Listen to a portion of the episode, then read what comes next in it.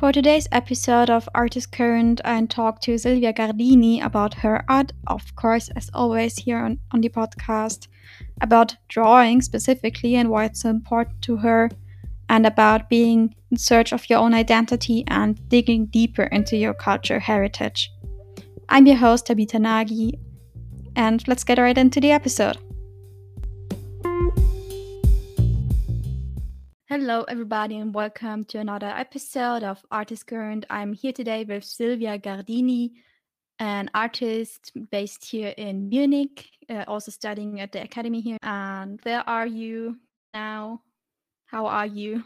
Hi Tabitha. I'm in Munich. I just came from the academy and so far I've been managing to survive this lockdown, this corona situation pretty okay. It's good. Glad to hear. So about your work, we'll start with your work and with you. You're not from Munich. Let's start there. How did you come to Munich? That's right. I was born and raised in the Netherlands, and I came to Munich about 2 years ago.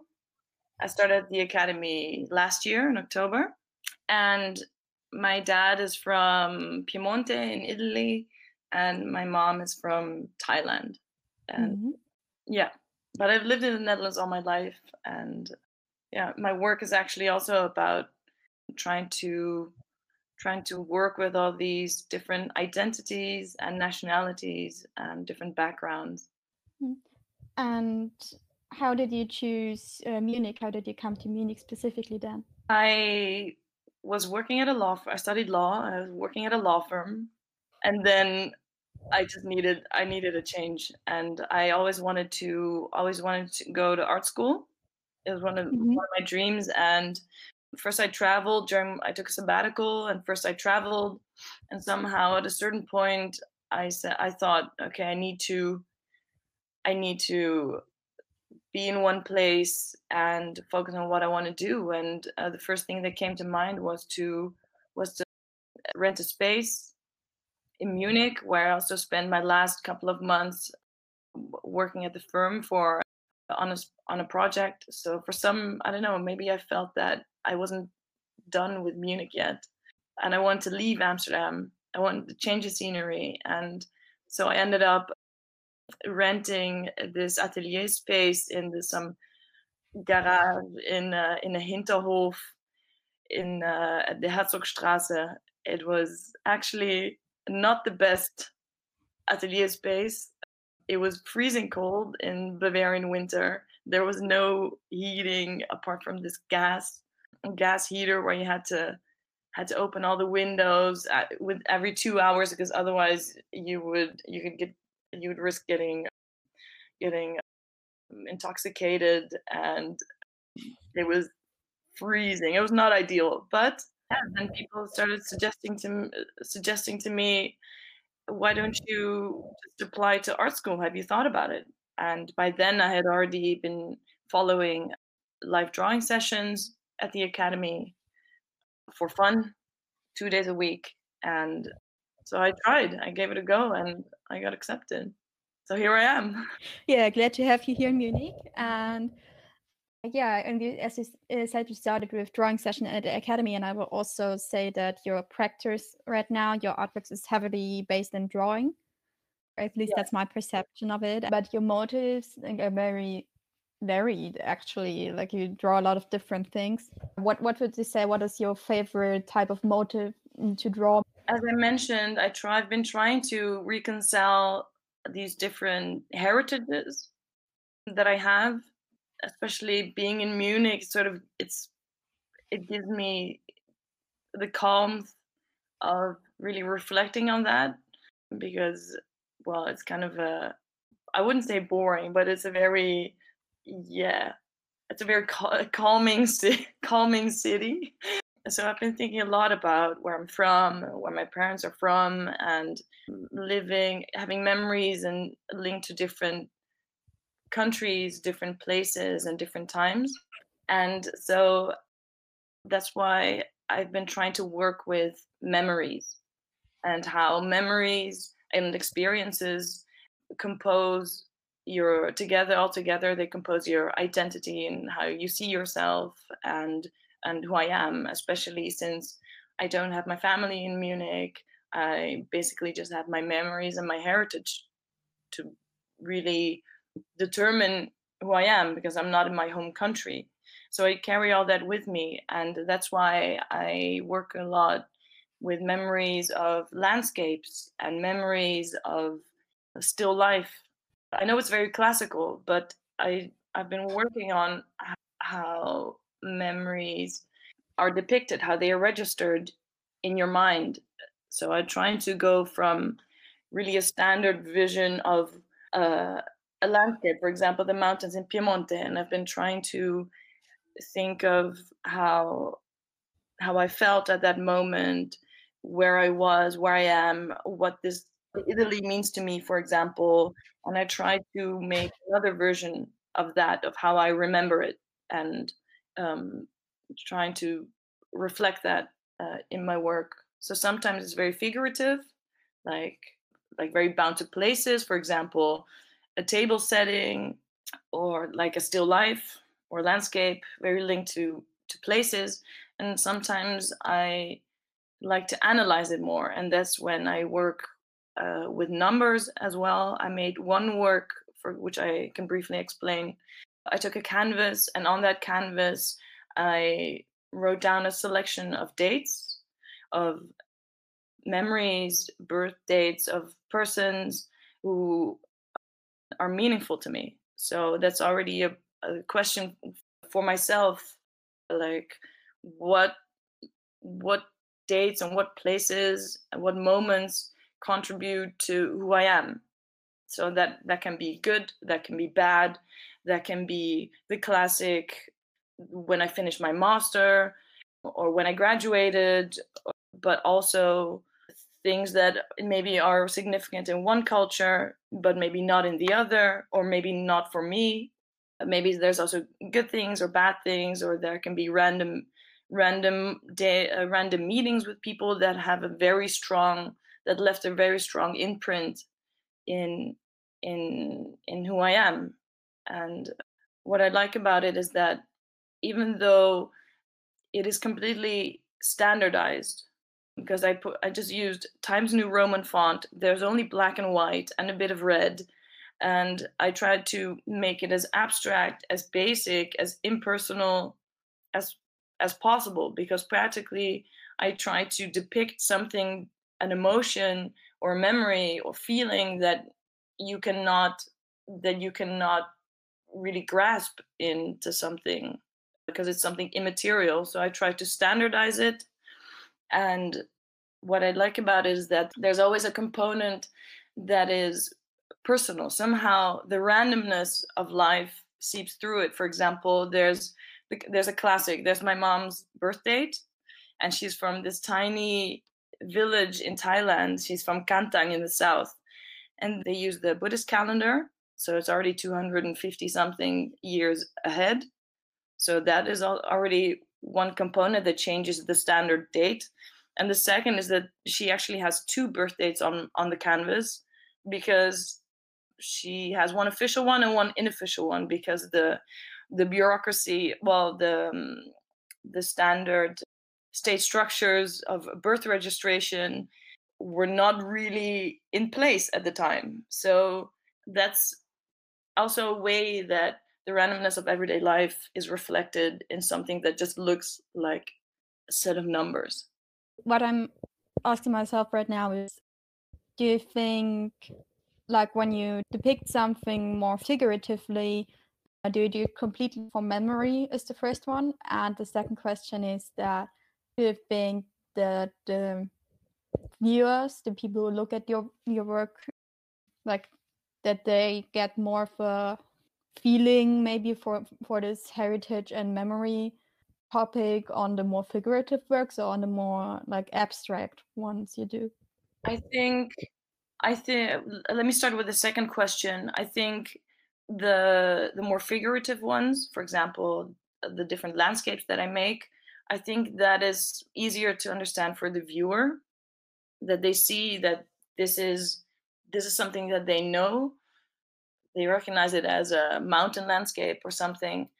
but they see also that it's not necessarily a realistic depiction of it. So then they can start thinking about it. And maybe the numbers require more explanation. But you see people, I've had a couple of friends who were like, Silvia, can we make a list for me like this? Or I want to make a list too of what would I put on it? Am I on it? Am I on yours? Yeah. So, but that's, you know, it's so personal. But I think I see when I explained it that it really sort of triggers something in them. And to your first question, whether I use a work from a photo, I start the very first sketch from a photo. But after that, I try not to use it. I try to think of how I felt at that point and the memory and what that heritage means to me, what that place means to me. And then I work from that. I use different colors. I use different techniques. So it's really just sort of a moment impression of that. And yeah, and you said just that you use different colors, but nevertheless, like the black and white and the drawing, the line is very permanent in your work. And I wanted to ask you about this, about why this black and white and like this high contrast, and maybe it has also something to do with this memory and past topic, but that's speculation just now. I've been working a lot with black and white because I started working a lot at the beginning with Tusha, with East Indie, with ink that is really, really black. And what I really enjoyed about it is that you can really make fragments of it. You can make a fragmented depiction of a table setting, which I feel and table settings, still life, for example, for me are very much bound to who's at the table, who's not at the table, where is it, what is on the table. I mean, in an Italian, Thai, German household, Dutch household, this can be anything. And it doesn't necessarily even have to be linked to that country. If I draw a plate of spaghetti, that doesn't mean that it has to be in Italy. For me, that means maybe the Netherlands, and sometimes that means, so I try to play with how these type of visions or mental pictures are bound to a country and are bound in time, yeah. And I started using a lot more colors recently to really try to continue work through that and go beyond the black and white and further stylize it. Do you use drawing as your foremost technique and not, for example, painting or sculpture or whatever? Yeah. I think it's because I really feel at home with drawing more than painting. I don't know, I have more control of what I want to show, and I feel more confident in the lines that I make. And also like the idea that with a line you can really hint at something, instead of with painting you have to fill in every square centimeter of it. So it's like the first thing is like feeling at home with the technique, but also the other thing is like a certain way of abstraction, what you mentioned before with the ink, that you can like fragment it, your images with the drawing. Yes, exactly. Yeah. What type of thing are you working on right now? I'm doing two things. I continued working on the numbers. I'd like to work more on the numbers, the series of numbers, and yeah, as I explained, to really work further that concept. And the second thing is I started something completely new, but it's an experiment, really. I really like the Thai font, also because I always used to speak German with my mom, because my parents, they met in Germany. So at home, at the dinner table of the Netherlands, we always spoke very broken Schwäbisch German. So I never really got to learn Thai. And that is also a very strong issue, very strong theme for me personally. So I'm sort of fascinated by this font, this mother language that I cannot read and that I think is also visually very beautiful. So trying to make a painting using that font and using also icons of Thai culture and things like that. I finished the paint. The paint is still wet actually on the first in this series, and actually only found out yesterday. I used it from a photo. I used the type. I wrote something and I used the type from a photo that I took. And I only this morning I woke up to messages from Thai people telling me what it means, because I have no idea. I have no idea, and it means big boss. So I kind of like that.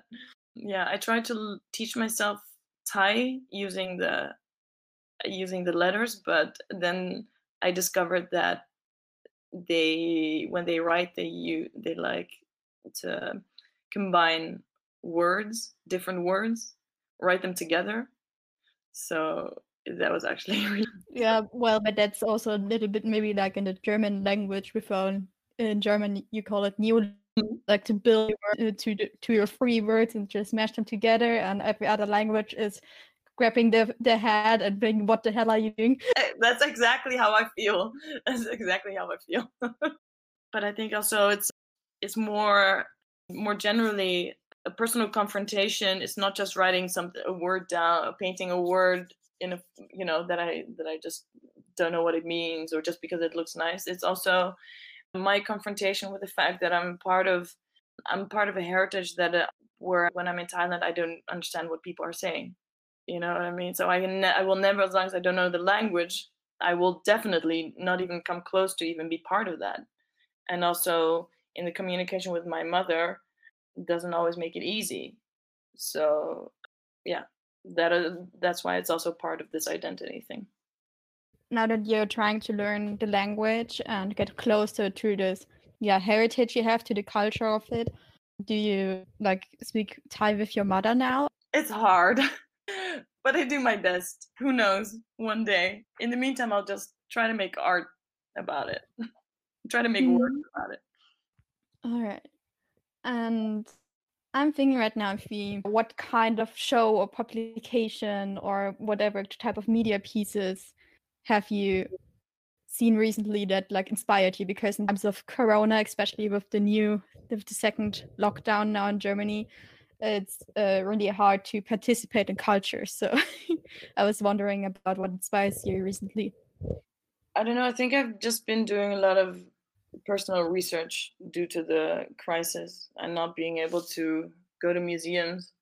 We will also be talking about the article that I sent you, and so I've been really researching that topic as well. It's about institutions and violence and the role of the academy towards their students, and how to different channels are the right way to bring change, and generally the structure of the art world.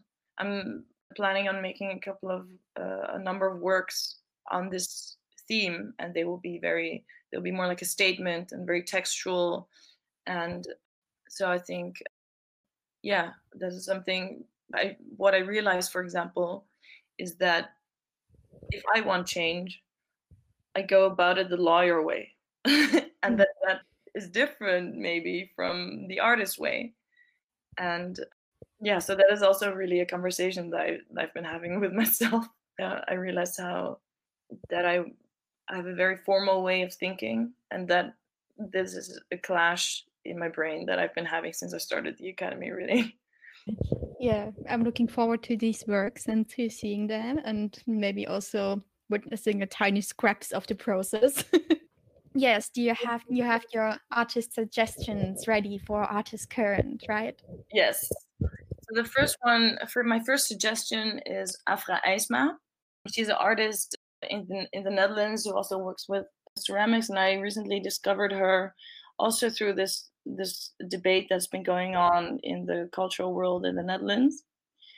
And so I learned a lot from her, from her posts also on Instagram about generally about what's going on and what you can do if you don't agree with something. And so that's my first suggestion. The second is Piem van der Sloot, who I met during my residency last year at the Amsterdam Grafisch Atelier at the AGA Lab, AGA, and he's an artist in Amsterdam who works a lot with dots. You have to look at his work to really, but he only works with dots, and I think that's really interesting. The third one is Ezekiel, Argentinian artist based in Berlin, who I also met during this residency. We did the residency at the same time, practically. And he does a lot of screen printing and painting. And he also uses a lot of geometric shapes and forms. And I don't know, I was with his works, I always feel like he tries to capture some sort of system in the universe in colors and through colors and geometry, and his works are almost spiritual, which I really like it. It's very different from my drawings, but I always feel very inspired when I look at his works. All right, then we have three. Yes, great. This is gonna go.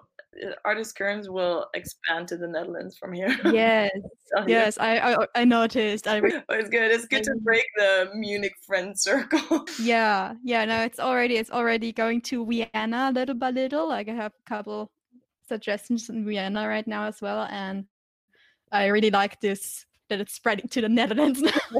Yeah, really nice. Looking forward to that too. Maybe at one point I can start doing travels, like when Corona is gone or something, that I can collect like from different countries, maybe a few, and then just go there and visit. Yeah, that would be nice.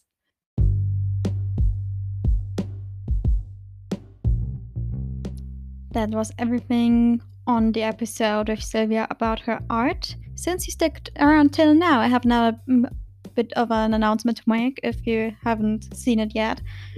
We have another episode up with Silvia about a news article from the Netherlands and a case from the Netherlands on the culture industry there, and a bit about culture industry as a whole, and it has a bit of a trigger warning to it, which is why I have it in a separate episode.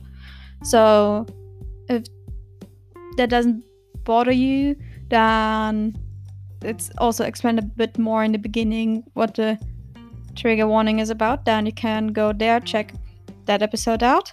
I highly recommend it. It was a really interesting and important talk. And yeah, that's it for the episode, I guess.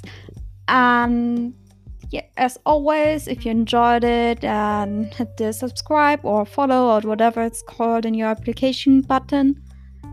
And yeah, let's meet again the next time we have an episode up. And we have an Instagram account as well. It's @ArtistCurrent. I have it linked in the description, as well as Silvia's Instagram and everything where you can find her, of course. And yeah, that's it basically. Let's meet again.